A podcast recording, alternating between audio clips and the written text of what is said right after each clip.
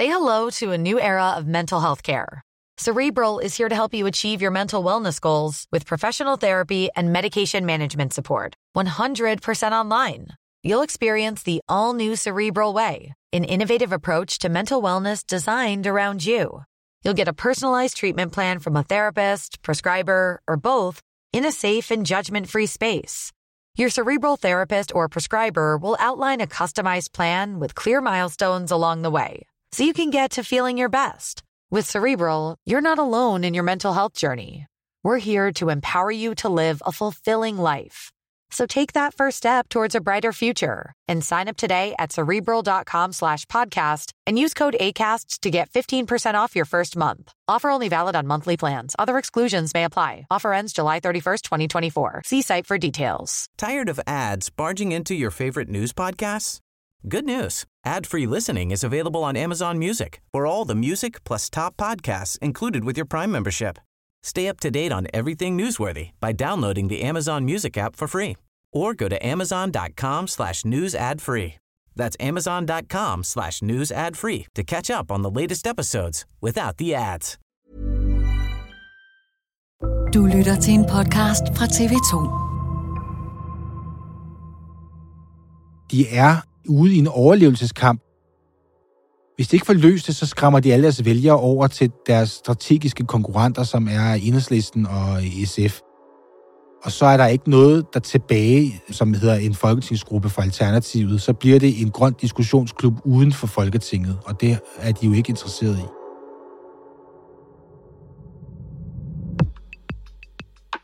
Lige nu er partiet Alternativet igen kriseramt. Problemer og konflikt mellem Teresa Scavenius og resten af folketingsgruppen. Klimaordfører Teresa Scavenius er frataget alle sine ordførerskaber, og samtidig er hun blevet bandløs fra folketingsgruppen.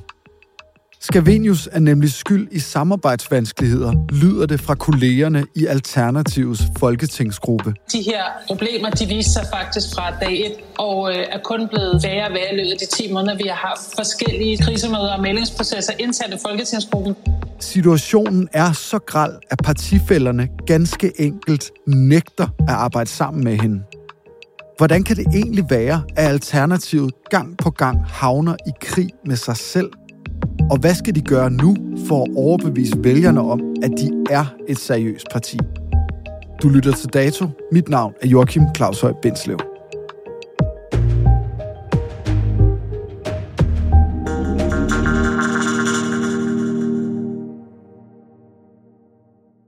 Hvad er dit forhold til Alternativet?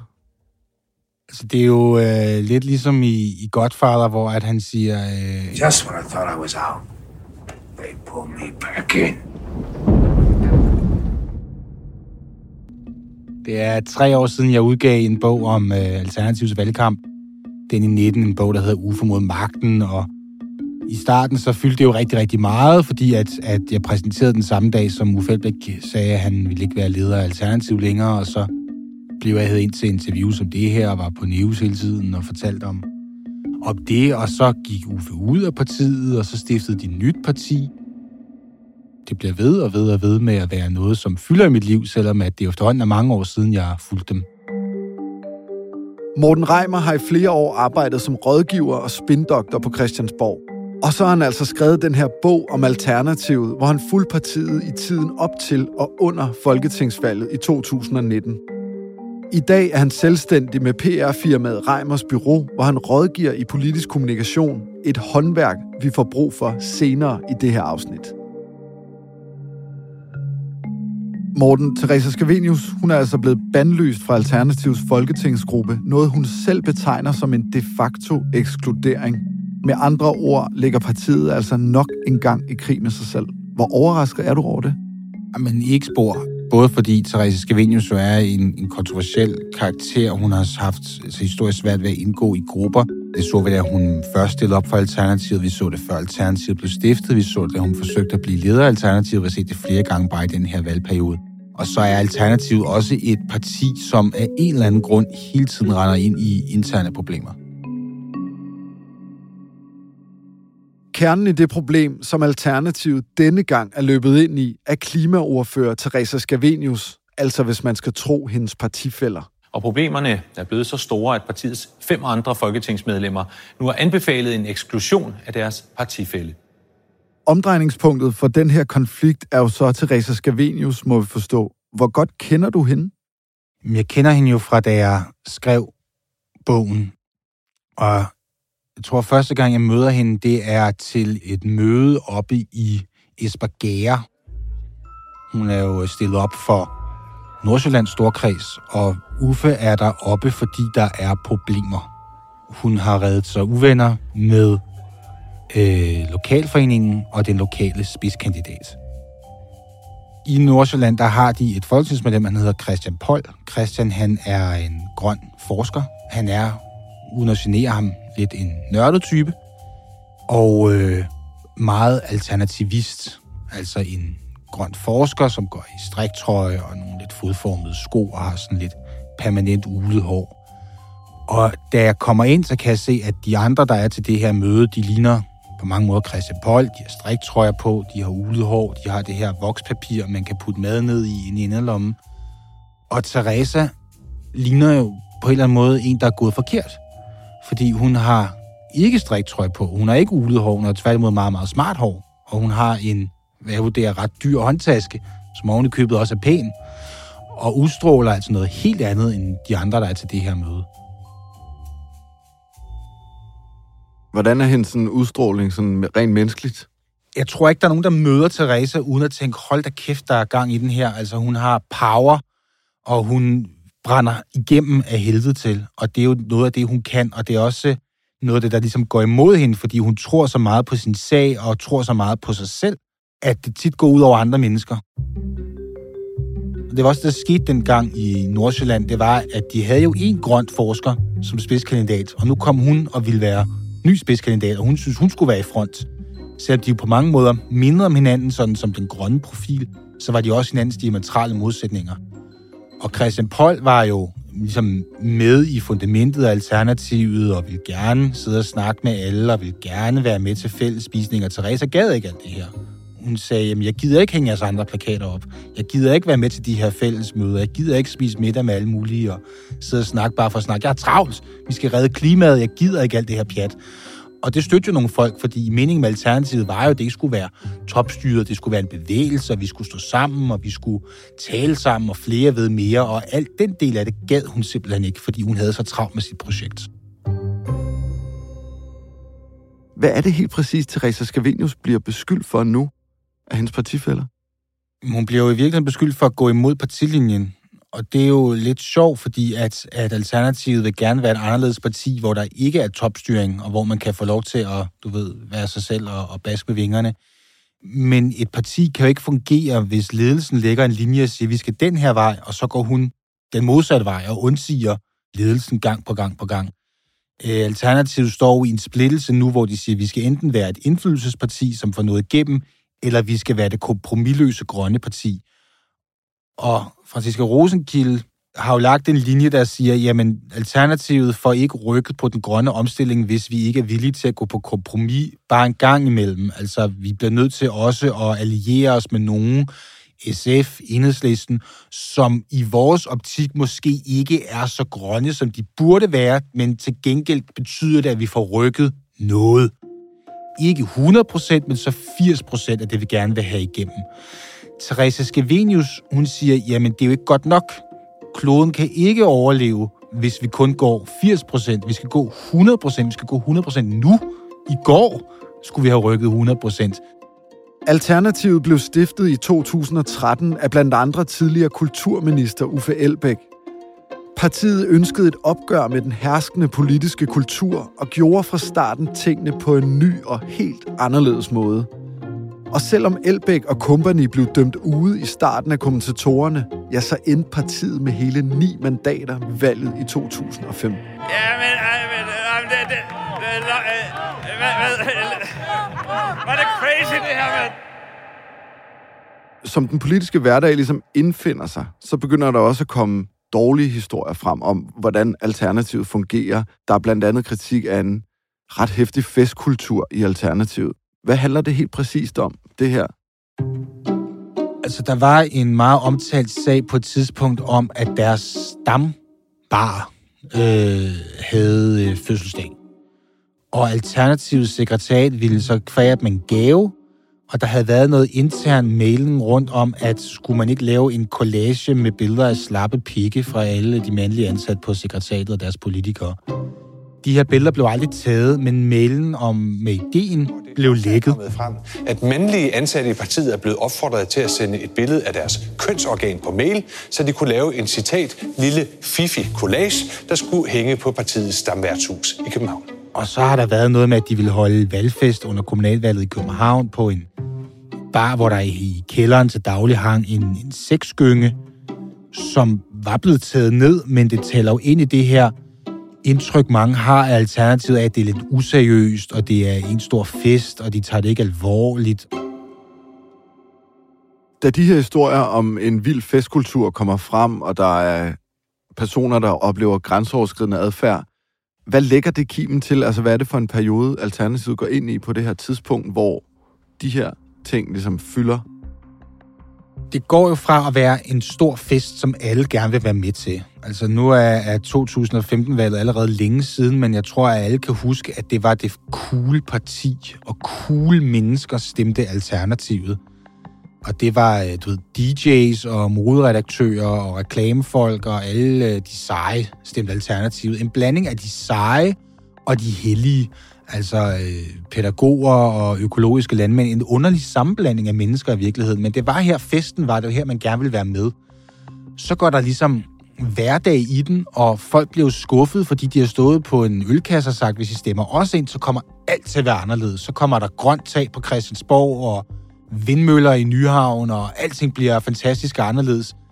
Det kan de jo åbenlyst ikke levere. Så først så dør festen, så er det ikke en sjov fest længere. Så står de på et tomt dansegulv, og musikken spiller, og ingen gider at danse. Så bliver det pinligt. Og så begynder de her sager at komme, både om, om, om festkultur, men også med, med krænkelser og med hykleri, og så går det fra at være pinligt til at være ondt, mørkt. Og det er jo noget forfærdeligt møje, og der kommer interne magtkampe ud i lys lue. Hvedebrødsdagene er i den grad forbi. Alternativet må nøjes med 3% af stemmerne ved valget i 2019, og senere samme år meddeler Uffe Elbæk, at han trækker sig. Josefine Fock ender med at blive valgt som ny politisk leder efter et kampvalg mod netop Teresa Scavenius. Hvad er det for en periode, partiet går ind i, da hun overtager morgen? Josefine Fox stod ligesom som kontrasten til Uffe Elbæk. Det var smart af dem, da de præsenterede partiet i 2013, at det var de to, der stod sammen, fordi Uffe var den her spralske fyr. Josefine Fock kom fra fagbevægelsen og var forhandler og du ved, korthårsfrisyrer og meget øh, Excel-typen, meget alvorlig. Så den her kontrast, de havde, de to fungerede godt. Der var også mange internt i partiet, der savnede den her balance, da hun på et tidspunkt gik ud af partiet. Og da hun overtager, der prøver hun jo med, med vold og magt at, at rykke partiet ind i en mere alvorlig æra, hvor de prøver at, at ruske op og sige, nu stopper det her fest, nu vil det alvorligt parti. Kan du prøve at beskrive, hvad er det for nogle møgsager, der for sit liv rammer partiet, da Josefine Fuck, hun tager over? Der er jo de her historier om, at hun har rusket medarbejdere og givet dem seriøse møgfald. Alternativets nye politiske leder, Josefine Fock, afviser alle anklager om, at hun skulle have overfuset andre medlemmer eller ansatte i partiet. I weekenden beskrev Dagbladet Information flere episoder fra 2015 til 18, hvor Josefine Fock ifølge avisens kilder blandt andet skulle have rusket fysisk i andre personer fra partiet. Og det skal man selvfølgelig ikke gøre, det siger sig selv det kommer frem i medierne, og der er nogen, der står klar til også at fortælle medierne, hvor, hvor, hvor skrækkeligt de synes, hun er, og de stifter et nyt parti, og der står i virkeligheden, som jeg ser det, to versioner af Alternativet. Altså Alternativet og Frie Grønne og roer af hinanden, og det virker åndssvagt, og det skræmmer jo vælgere væk fra dem begge to, som at, at måske havde stemt på dem i 15, fordi at nu skal vi fandme have grøn omstilling, men nu er det endt op i sådan en råbekamp om, hvem der rusker i folk, og hvem der lyver, og hvem der backstabber, og hvem der lægger ting, og det er pinligt at se på.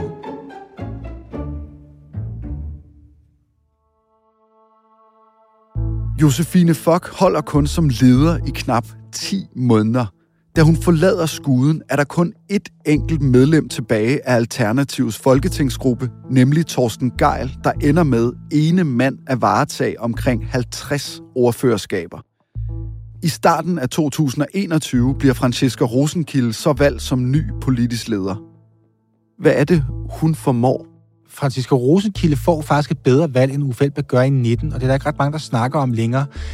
Men efter at der har været splitning til atomer og ævl og kævl og skændtes med tidligere medlemmer, og Torsten Geil har kørt soloshow på Christiansborg, der får de faktisk et bedre valg, end de gør i 19.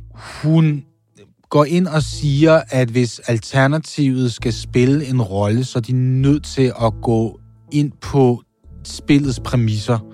At hvis Alternativet rent faktisk vil gennemføre en grøn omstilling, så dur det ikke bare at sidde i et lokale for sig og råbe om, hvor dumme alle andre er. Så er man nødt til at danne alliancer. Hun prøver at lave en grøn akse med, med særlig SF, og som, som ligesom skal være den grønne øh, koalition, der, der, der trækker i den retning. Og nu er vi så tilbage til i dag, hvor partiet, trods genrejsningen ved det seneste valg, nok engang er ramt af intern uro. Kernen i den konflikt, Morten, som vi ser udspille sig lige nu, det er altså Teresa Scavenius. Vil du ikke lige sådan bare gøre os klogere på, hvem er hun egentlig? Teresa øh, har en baggrund som klimapolitisk forsker på Aalborg Universitet, hvor hun, og det, det siger jeg som lægmand, jeg har, jeg har ikke det store indblik i universitetsverdenen, men hun ligner en kæmpe succes. Altså jeg kan se, at hun har fået en pris for at være ung og, og dygtig og ambitiøs, og, og så har hun altså en energi omkring, så man tænker, hold kæft, hun er dynamisk inde her. Hun kan alt om klimapolitik, så der står lyn ud af øjnene på hende. Fredag eftermiddag skriver Teresa Scavenius så på det sociale medie X, at hun har forladt en intern proces i partiet, hvor der har været forsøg på konfliktmaling. Scavenius skriver, at hun, citat, ikke kunne forklare svar og havde mistet tilliden til hovedbestyrelsens håndtering. Hun skriver også, at hun har været tålmodig og ikke ved, hvad der sker herfra.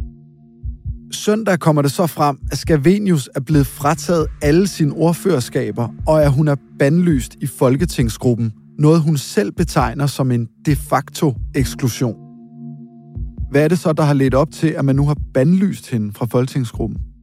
Hun har jo, øh, for at bruge et populært udtryk, været træls igennem en længere periode. Ikke? Altså, der er jo det her med, skal der være en opfølgning på Ming-skandalen, hvor de har været frem og tilbage, og Therese Scavenius internt har været meget øh, stålfast på, at vi kan ikke øh, hoppe frem og tilbage, om vi ved det eller ej. Nu skal vi fandme have holdt magthaverne til ilden. Og så er der det her med koranafbrændingsforbuddet, hvor at Franziska Rosenkilde har været ude og være konstruktiv og sige, at vi er klar til at lytte på, hvad regeringen vil sige, ligesom for at være en medspiller til det og lave en alliance her hvor Therese Scavenius i stedet for går ud i Berlingske og siger, at hun er absolut imod et forbud. Der har været flere ting, hvor hun altså er gået imod partilinjen og gået imod Franziska Rosenkildes lederskab og hendes vision for, hvilken retning alternativet skal i. De her to meget forskellige tilgange, altså den ultimative stil, som Scavenius lægger for dagen, og så den mere pragmatiske stil, som Franziska Rosenkilde og flere af de andre i partiet står for. Hvad har det af konsekvenser for partiet, at der er de her to modpoler? Jamen, det betyder jo, at de får svært ved at danne de her alliancer, når Franziska Rosenkilde holder kaffemøder med klimaministeren og med SF og siger, nu, nu er vi en konstruktiv medspiller, og så går ud af kaffemødet, og så lægger der et opslag på øh, Skavenius' øh, Facebook-profil, hvor der står, at de er alle sammen dumme, og de ikke fattede en skid. Så er det sgu lidt op ad bakke for, for Rosenkilde at, at lave den her alliance. Hvad har det af konsekvenser, at Alternativet har set sig nødsaget til at bandlyse Skavenius? Det har jo især to store konsekvenser. Altså for det første, så mister de deres nok mest markante profil. Altså uden at, at genere den øvrige folketingsgruppe. Hvis du og jeg ligesom skulle snakke lidt, hvor mange af dem kender vi egentlig navnet på, og hvor mange vil vi ligesom kunne nævne. Therese Skevenius er ekstremt god til at komme i medierne, god til at komme i pressen, god til at fortælle, hvad hun mener om det der hint.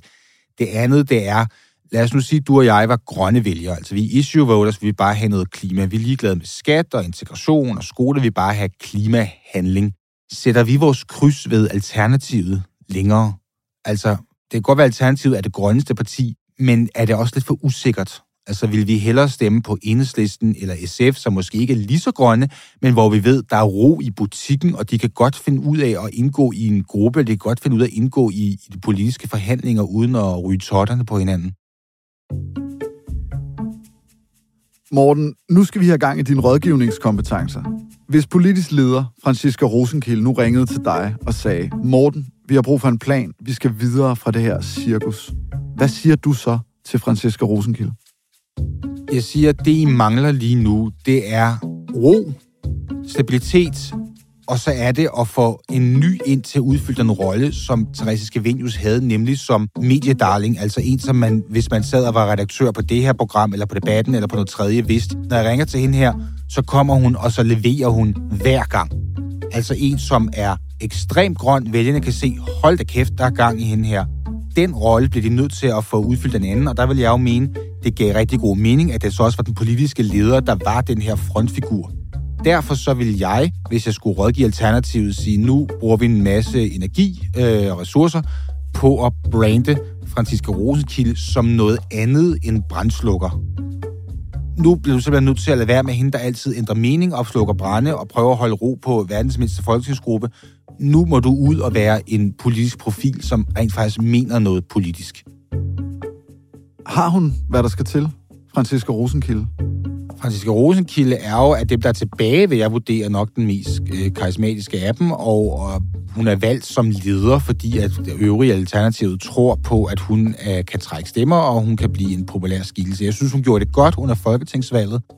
Hun er stadigvæk en relativ øh, ny og uerfaren leder, men jeg tror, at hvis hun får den rigtige støtte, både fra sit bagland, men også sine rådgiver, jamen, så kan hun godt vokse til at blive en, en stor grøn profil.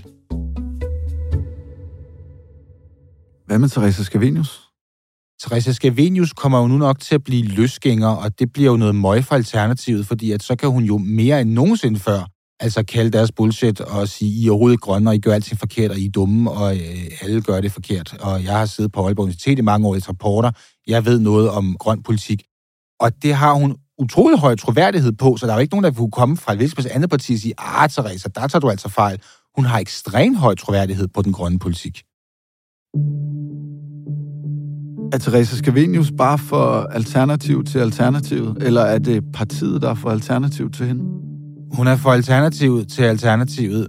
Hun er jo en, som på en eller anden måde vil passe rigtig godt ind i alternativet, fordi hun er grøn, og hun vil lave politik på en ny måde.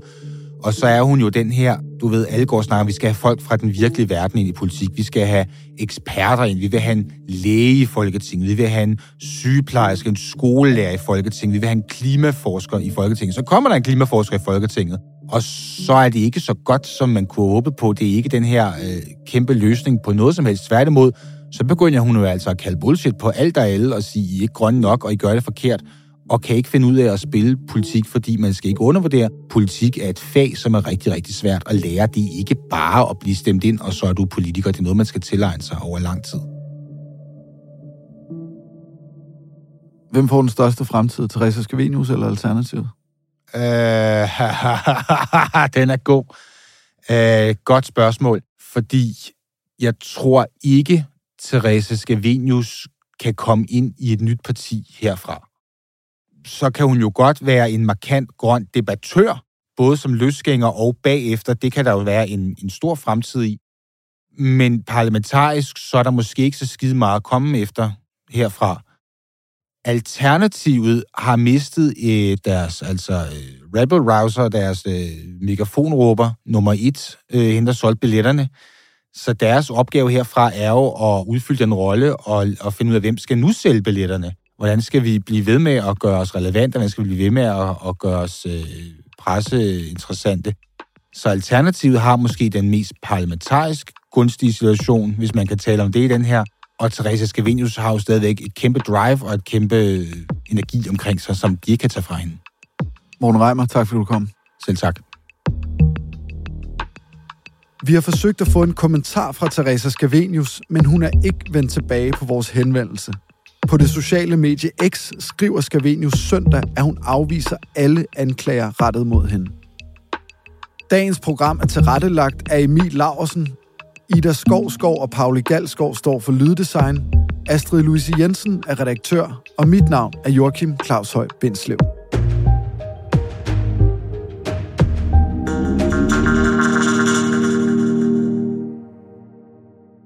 Du har lyttet til en podcast fra TV2.